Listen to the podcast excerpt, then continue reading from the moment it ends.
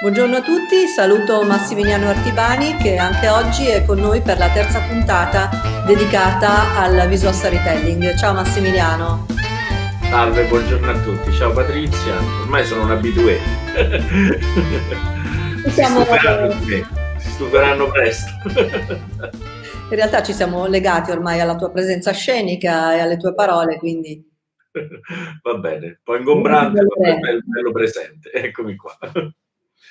Allora, che vogliamo affrontare oggi come tema? Qual era il tema fondamentale? No? Stavamo facendo un discorso sull'informazione, mi sembra, l'ultima volta. Sì, sì, infatti eh, avevamo fatto una, una, promessa, una minaccia a chi ci segue, perché oggi avremmo parlato nuovamente di visual storytelling, però con un taglio un po' particolare. Vogliamo parlare di visual storytelling chiedendoti innanzitutto la relazione tra il visual storytelling e il giornalismo contemporaneo. In questo momento sentiamo parlare tantissimo di visual storytelling a proposito di giornalismo e eh, vogliamo capire un po' meglio da te quali sono le differenze rispetto al, al, giornalismo che abbiamo sempre conosciuto, quali sono le potenzialità ed eventualmente quali possono essere i, pro- i problemi. Però insomma, via via vediamo.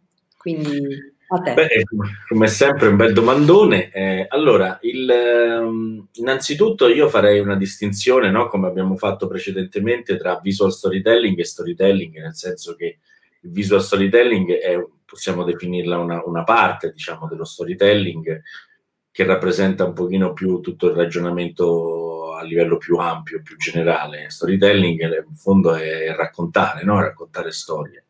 Quindi quello che viene, ci viene da pensare è che sia legato all'informazione e lo storytelling non siano così distanti l'una dall'altra.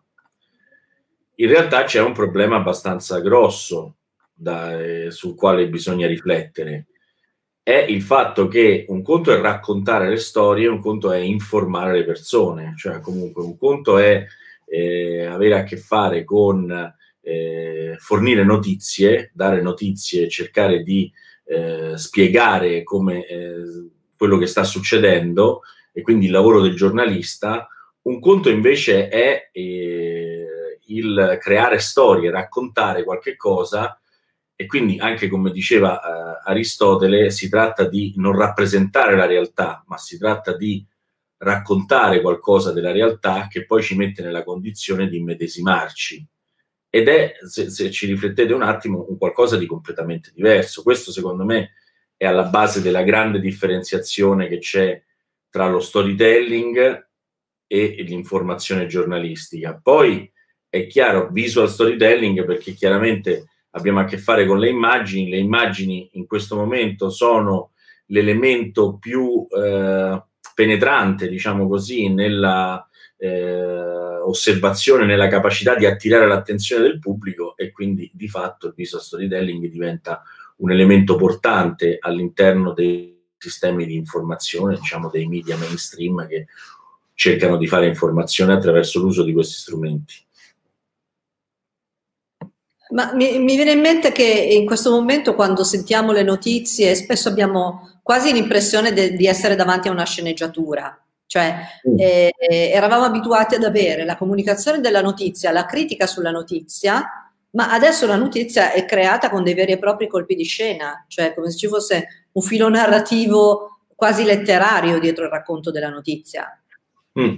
Questo è un tema, sì, si sta trasformando, l'informazione si sta trasformando, si è trasformata nel tempo e eh, abbiamo la sensazione che non esista più quella informazione eh, di cui eravamo affascinati, no? pensiamo al famoso caso eh, al Watergate, eh, un esempio di grande giornalismo eh, in cui un'inchiesta nasce dallo studio, dal, racco- dal racconto, dalla rappresentazione di elementi concreti.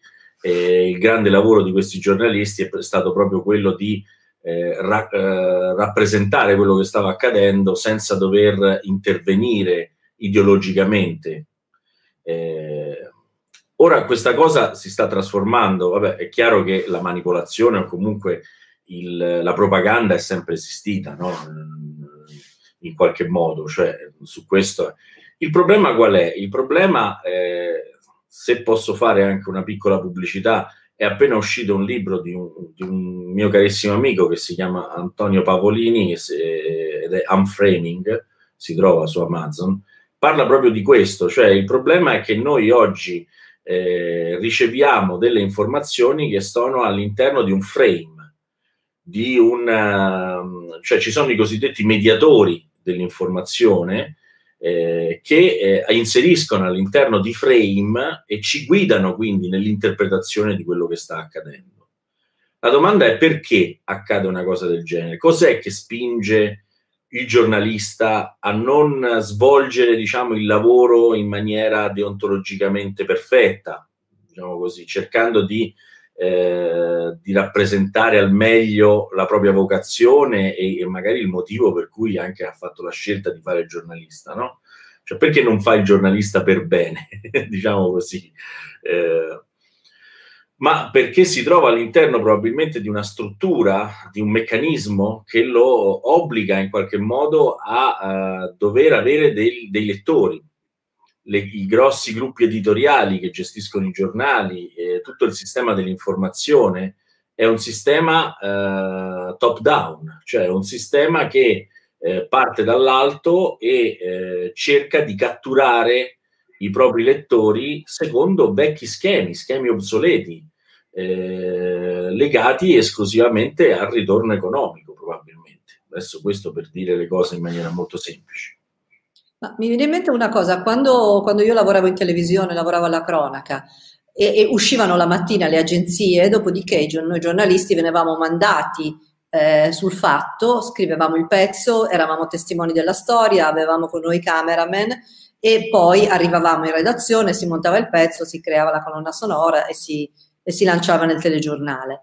E la notizia arrivava direttamente dalla, dai giornalisti che lavoravano per la televisione o per il giornale. Adesso mi sembra sempre di più che eh, le notizie arrivino da poche agenzie, che molti giornalisti lavorino facendo ricerca su internet, quindi c'è una grande necessità di controllare la veridicità delle fonti, sia quelle visuali che quelle testuali, quindi tantissimo tempo per mappare l'origine della fonte, per cercare di evitare eh, comunque di entrare in contraddizione o comunque di combinare veramente grossi macelli con i giornali. E tutto questo eh, porta via tempo, cioè porta via tempo al giornalismo vero e proprio, cioè sono pochissime le testate che hanno i giornalisti veramente nel settore sul campo. Quasi tutti sì. ricevono da altri. Ma allora, eh, il, il, problema è, è, estremamente complesso. Il, um, il, punto però è quello di non cadere nel solito tranello, eh, che quello che per me rappresenta il solito tranello di dire che è, stata, è colpa di internet. Cioè, da quando c'è internet è cambiata l'informazione. Eh, per certi versi è vero, cioè sono cambiati gli strumenti, eh, però non è colpa di internet, è colpa di chi utilizza internet in un certo modo. Cioè, oggi noi abbiamo eh, una serie di strumenti sulla rete che ci permetterebbero e ci permettono di eh, andare a cercare informazioni e soprattutto di raccogliere eh, dati. Questa è la cosa importante, di raccogliere dati dal territorio.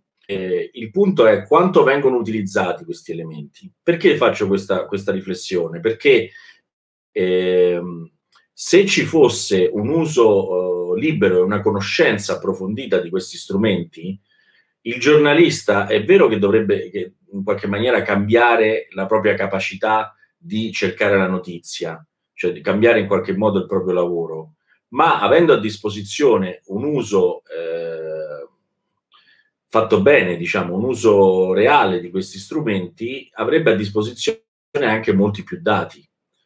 Oggi invece che cosa accade? Accade che per una questione di costi il giornalista spesso non viene mandato sul territorio, si ritrova a raccogliere informazioni e, dalla rete, eh, però le raccoglie attraverso il passaggio da del, degli imbuti, diciamo, dei colli di bottiglia dove queste, queste informazioni sono già all'interno di una cornice.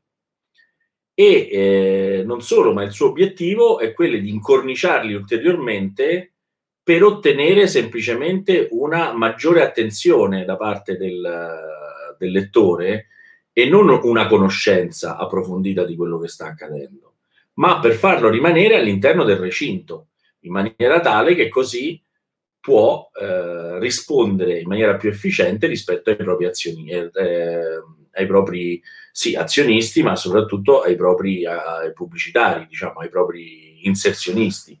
Questo è, è il problema fondamentale. E quindi l'informazione non è più legata alla conoscenza dei dati, ma è legata all'efficienza, eh, diciamo, alla maggiore vendita, alla maggiore capacità degli inserzionisti di ritenere quello spazio uno spazio efficace per i propri obiettivi commerciali.